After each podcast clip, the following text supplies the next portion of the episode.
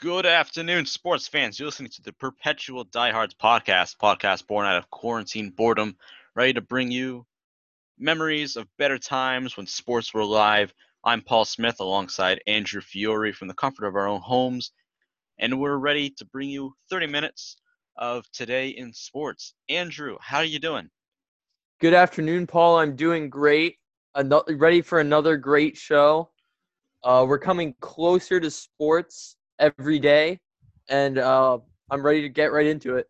We're getting better and better news, and I feel like our show's just getting better and better with with, with as we get closer to sports. You know, I went for a haircut yesterday. I finally got my haircut, and you know, sitting in the barber chair, and the first thing that was on was a golf tournament. I was like, yes, finally have sports.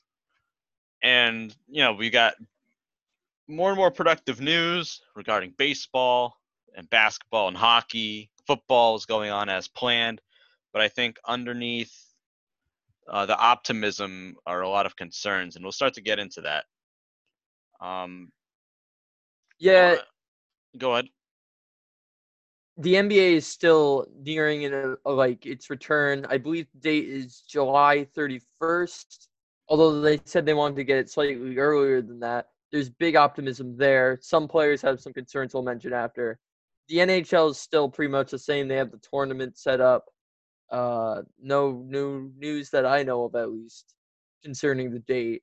And MLB, believe it or not, could be considered actually closer to a season after what Rob Manfred said, which we will also get into later. We'll- Go we'll get into that. I want to. I'm gonna just put up the uh, the crazy sports article of the day here, which came in through ESPN about 10 minutes ago. Is that Antonio Brown. Remember that guy? Antonio could I forget? Brown got arrested for uh, burglary and battery charges, and has pled no contest. So as a result of that, he gets two years probation and 100 years of wow 100 hours of community service i don't know if probation means that he can play i doubt that any nfl team will pick him up. But i i i, I have to laugh at these community service hours you know? Because andrew you being in a public school i went to a private school in high school. I had to do 20 hours of community service a year. That was my that was my uh requirement. So to hear that this guy to like atone for a crime has to do 100 hours whereas i had to do it for a grade i i, I find that kind of ridiculous That's, Uh, that's that's, just a me. good point. Yeah, Antonio Brown's kind of getting it easy, I think, with all the stuff he's done. I mean, you remember when uh there was the moving truck and he was throwing rocks at it? yeah yeah i remember that That was one of the more ridiculous ones. And there were actually serious ones. As for the NFL teams that would possibly want him, I remember he posted himself in a Ravens jersey. And then the news broke that the Ravens were also interested in him, which gave me a little bit of a scare considering it's Lamar Jackson with Antonio Brown. yeah jeez andrew remember when the craziest thing in the world was the la- the latest thing out of antonio brown's mouth Yeah. when when the whole news cycle got torn about because of Antonio Brown. I mean, I feel like that's if we could go back to that, I, I feel like that would be a relief for the world. Uh, a- That's As it is point. right now, we've, we've got, geez, we got pandemics, we've got murder hornets, we've got hurricane season. It's nuts. I mean, a bit of it's a little stretch out of proportion. Obviously, the murder hornets turned out to be nothing. It- Well- yeah, Yeah, I, I I think I think the idea is that like they came over and now they're kind of uh populating and waiting to waiting to move out. I heard all it was was there was one dead one on a boat in like Seattle or somewhere that oh jeez. Oh, didn't turn out to be anything. Like that was it. It was just one dead one, and it's kind of people that's went kind of sad. I got if you're gonna make a big deal out of it, jeez. Yeah, it, the fear mongering's getting a little too much now. We have other things to worry about. Yeah. People are like taking certain things and trying to make them seem worse than they are. Sure. But that's why we're here. That's why we're here. Lift your spirits. Andrew, we had a draft yesterday and the day before That's right. at the MLB draft, and you know it, it's different from other years in which we only have five rounds this year, whereas base the, the MLB draft is usually huge. What do you have? Thirty rounds, sixteen rounds? Yeah, you I'm not gotta- too sure about you got that. you got much more than basketball, football, hockey, and it's really I, I would say that the baseball draft is the hardest one to figure, right? Because the guy that goes first round, it doesn't necessarily turn out to be a star. Whereas with football and basketball, you, you tend to have an idea that yeah, the guy that go first, that, that they're going to be pretty good. But with baseball, I mean, shoot, 24 guys, 24 teams passed on Mike Trout, and now he's probably going to go down as the greatest baseball player of his era, if not of all time. And uh, you know, a, a- aspect a, of that. a seventh is- rounder could uh, turn out to be a star, and a first rounder could be a dud. I mean, that's the case for all sports, but I think baseball especially, just because you, you get these guys when they're so young, and there's still a ton of time for them to develop. And Yeah, go ahead. different than say college basketball or college football. Um, it's it one thing that makes it different for a were household names for college basketball and college football. You know, Tua and Zion. You don't get that for baseball as much, and that probably has a bit of an. effect. I mean, obviously the MLB teams know way more about these guys, but there's it's not as though there's as many people that are like I don't I'm trying to No, like, I, I get what you're saying. Yeah. Yeah. Yeah, there's not as many bigger names that you know are gonna uh show up. And another thing that adds to that is these guys in football and basketball, they're playing in essentially a professional atmosphere. Just you Right. think about it. It's Yeah. nationally televised games, packed arenas and stadiums, and their names are all in the press already. Baseball, these players aren't used to that as much yet. I mean, yeah, the College World Series is on ESPN every year. But even that isn't as Yeah. advertised as March Madness or it's not the the same. bowl games. It's not the same, and that can have an effect on the players. I think, yeah, you bring up a good point there, and I, I feel like college baseball isn't the entire pool. You know, the the the pool of players from the United States only makes up what, like uh, forty percent, fifty percent of all Major League Baseball, because you still also have teams from Dominican Republic and Latin America that don't necessarily go to college, but they end up in the in, in the big leagues, and in many cases end up to be larger stars than the college players. Yeah, that that's a that's a good point there too. I- I think- baseball that's that's the case with a lot of sports too, but baseball in particular. Baseball, especially, I think. I, I, I, you know what I think? I think the minor leagues, you know, A ball, double A, triple A, I think those would be considered the NCAA sports for basketball and football. You know how you, players get a real buzz when they're playing in a bowl game or uh, March Madness, but I, I think uh, for baseball, it's playing in the minors and really making a tear there. Yeah, but even then, it's not quite the same. It's not the same publicity or even like standards of playing as the college basketball and football. I get what you mean for sure. Right. Uh, minor leagues is the place where more names emerge. Like we all knew uh, Vlad Jr. was coming. I knew about Alonso uh, before, Right. but that might just because be because I'm a Mets fan. But yeah, even even then with the minor leagues, it's still a whole different thing than like college basketball and football. to to get into the draft, you know, I I I'll be honest, I didn't follow the draft as a whole. I just followed who the Red Sox picked up, and I, I just want to talk about their first two picks quickly. Um, I I think that Chaim Bloom made a really good decision going with Nick Yorke first round. You know, he's a second baseman. Was a real surprise pick for first rounder. Um, I don't think a lot of people saw it coming, but I think the point of it was to save money towards signing a, a later round player, which happened to come perfectly with the 89th pick, in which the Red Sox drafted Blaze Jordan. And the Red Sox were thrilled to have him fall that far. They didn't think that they were going to be able to get him. And I, I think one of the best things about Nick Yorke and Blaze Jordan are both both are considered to be one of the best pure hitters in the entire draft class. Which and both of them are high school players. Um, Blaze Jordan is 17 years old, and so I, I think I think that's especially important. In which another note with this draft is a lot of these players haven't even seen college baseball, regardless of like the the, the qualities of college baseball. A lot of them are just coming out of high school. Yeah, that makes it even harder. Right, because NBA and uh, college football, they require their their players to go through college. Whereas baseball, you can draft someone right out of high school. Um, Yeah. I, I just want to bring up Blaze Jordan quickly because this kid is phenomenal. If you ever just look up a video of him, he's 17 years old right now.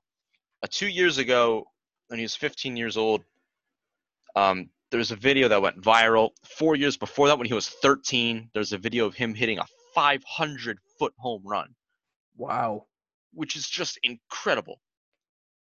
Because uh, it, it's nuts. I mean, most major league players can't even think about hitting a ball 500 feet. This guy is 13 years old and doing that.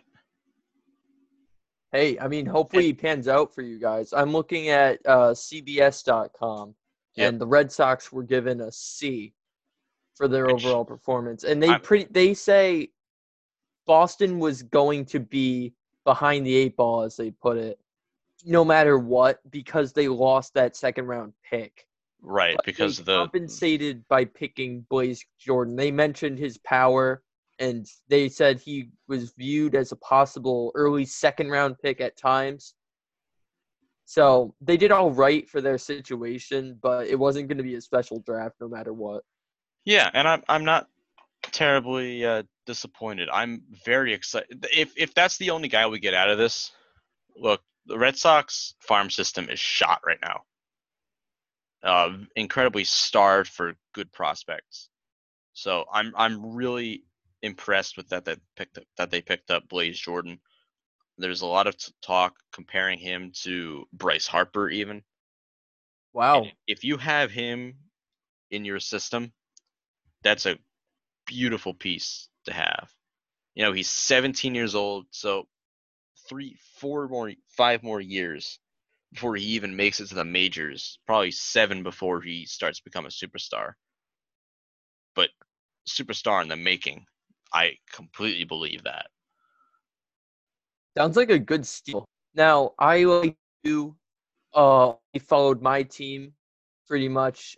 Uh, I didn't even watch it, but I was looking up info on the Mets and from all that I've read, the Mets were given one of the best grades and highest compliments out of the teams.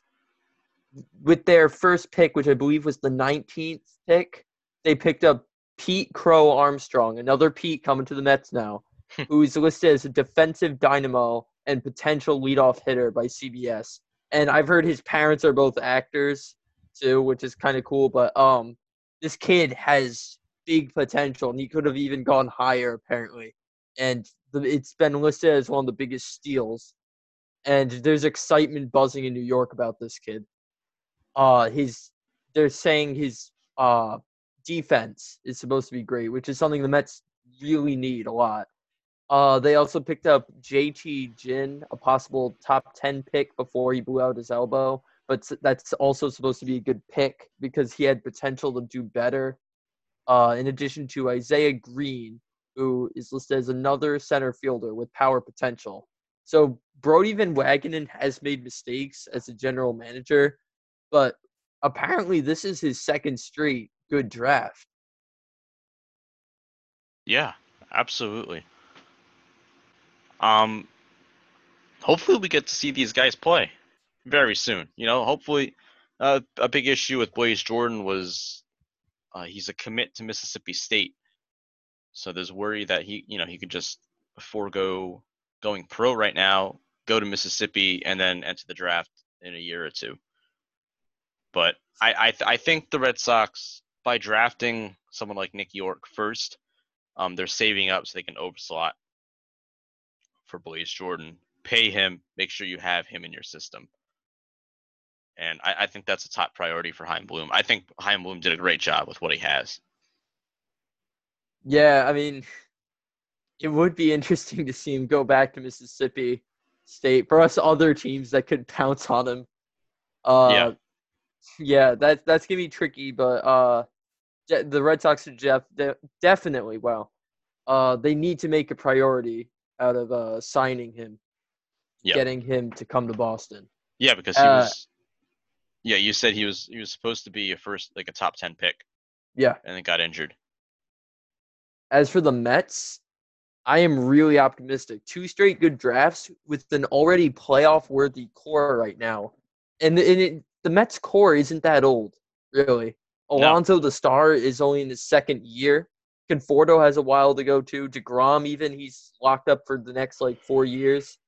It the future's looking bright in New York.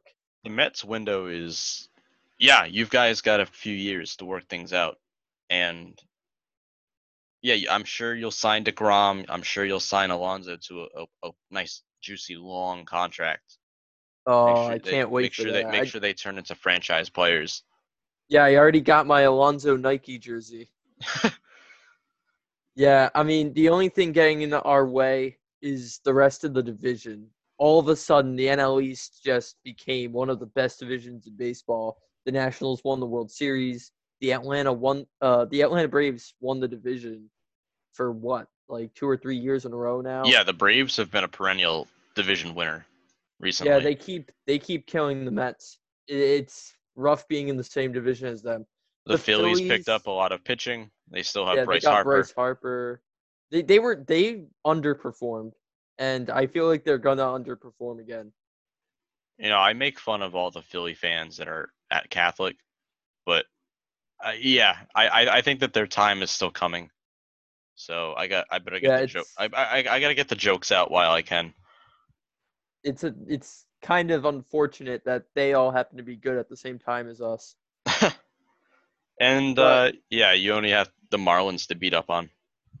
Yeah, that's right. But I mean, if the Mets just uh, strengthen up their weak spots, we can still go in there and compete. I mean, we were like five games out of the playoffs last year.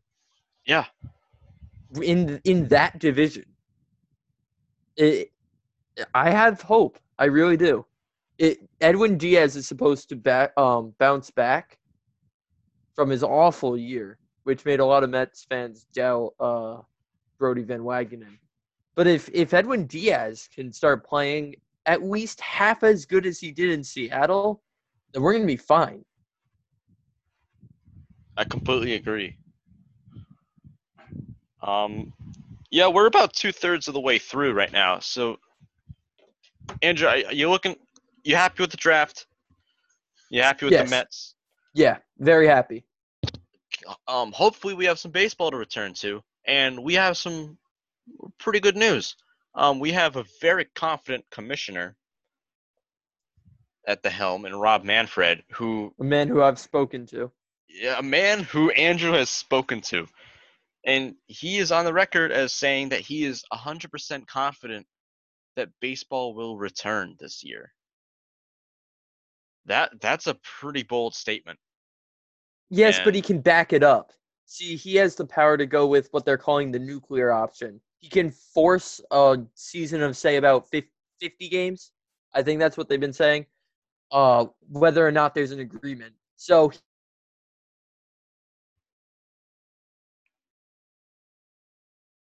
it looks like they're going to have to do that. Yeah. No, I, I agree with the nuclear option, and hopefully, I mean, I, I I hope it doesn't come to that, but he's got that option. Um, the owners recently, as of an hour ago, placed out a new offer for the MLBPA. and I believe it's 72 games, and I I, I think they get 30 percent, 31 percent of their salary, and if they make if, if there is a postseason, it's 36 percent. Uh, th- that's sim- that's simply mathed out. Um, thanks Ken Rosenthal for t- retweeting the math on it. But essentially, what the players were asking for, or I, I, what the players were asking for, was uh, a 50 game season with a salary that mathed out to 33 percent. The players want 50? Maybe it was the, it might have been the owner's offer then. Yeah, I believe the owners want fewer games and yes. the players want more games, which Yes. puts pressure on the Players Association now because if Manfred goes nuclear, then they'd be forced to only play 50 games. The players have got to accept one of these offers soon. Right. I'm Owners have all the leverage now. I'm feeling very hopeful with this recent one. With um the 72 games, I, I I think that could work. At this rate, I've been hopeful for all of them, so I just I don't know. I I've given up. I was hopeful for the first few, then like it, it just became clear no one was going to accept. Right. And the only other thing is that base Major League Baseball they've put out an ultimatum saying this offer ends on Sunday, so they need to make a decision fast. Yeah, players if they if the players want to save their name, they have to just accept this. And yeah, it's crazy because I, you got the future of baseball at stake right now. That's right. right? Because if you don't have a season, you lose millions of fans.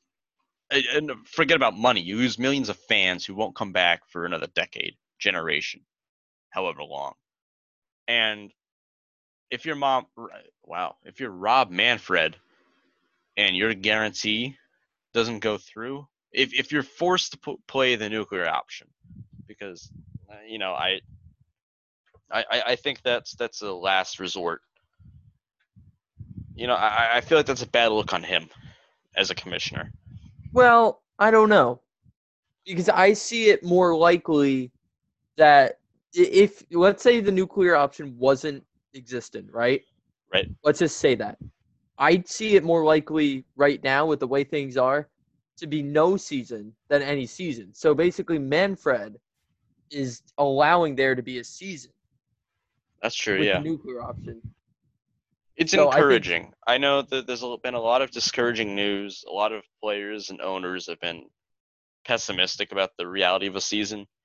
The first, the, the first indication that I got of a glimmer of hope was Catherine Varitek. God bless her, a wife of Red Sox legend Jason Varitek. Uh, her Twitter account is actually hilarious to follow, but she put something on Twitter a couple days ago saying there will be baseball 100%. That's all I have to say, and then logged off. And then I think a couple hours later, Manfred stated that he guaranteed that the season would happen. So, I mean, I, that's a great sign for me that that on the inside there's a lot of hope and optimism. Hopefully, they take this deal. That that's all I'm gonna say. Uh, 72 games. Look, it's it's not ideal. I think they're planning for a July 14th start and a September 27th finish. Which, hey, it's baseball. Yeah. And another thing putting pressure on the players too is the further they stall out, the fewer games they're going to be going to be able to play anyway. Right. And the less, uh, yeah, the less money they'll be able to make. Yeah. They Like, they need to smarten up. who, who cares about a prorated salary for 10 games? I know it's for one year. I've said this on the past few episodes. It's one year. They need to just realize that Right. and just sacrifice for the sake of the game. I think the concern is that for, for a lot of the players is that they're going to make concessions that will bleed into other years. That, that the owners will be able to point to this year and say, "See, you made this concession here." I think that's the only concern. But no, I completely agree that look, this this is an abnormal circumstance. At some point, you just need to have a season. Yeah. Like if you care about the future of your sport, for baseball as it is, right? Because this is the sport that we know and love. This game that we have right now. You know, we're not. I, I understand the whole idea of making the game more open to casual fans and new people. But if you keep changing the game, changing the rules, changing the style, then it's no longer the game that we know and love. And, and you start to lose you start to lose the hardcore fans for the uh, sunshine soldiers that, that you're going to pick up. That's a great point. That is such a great point.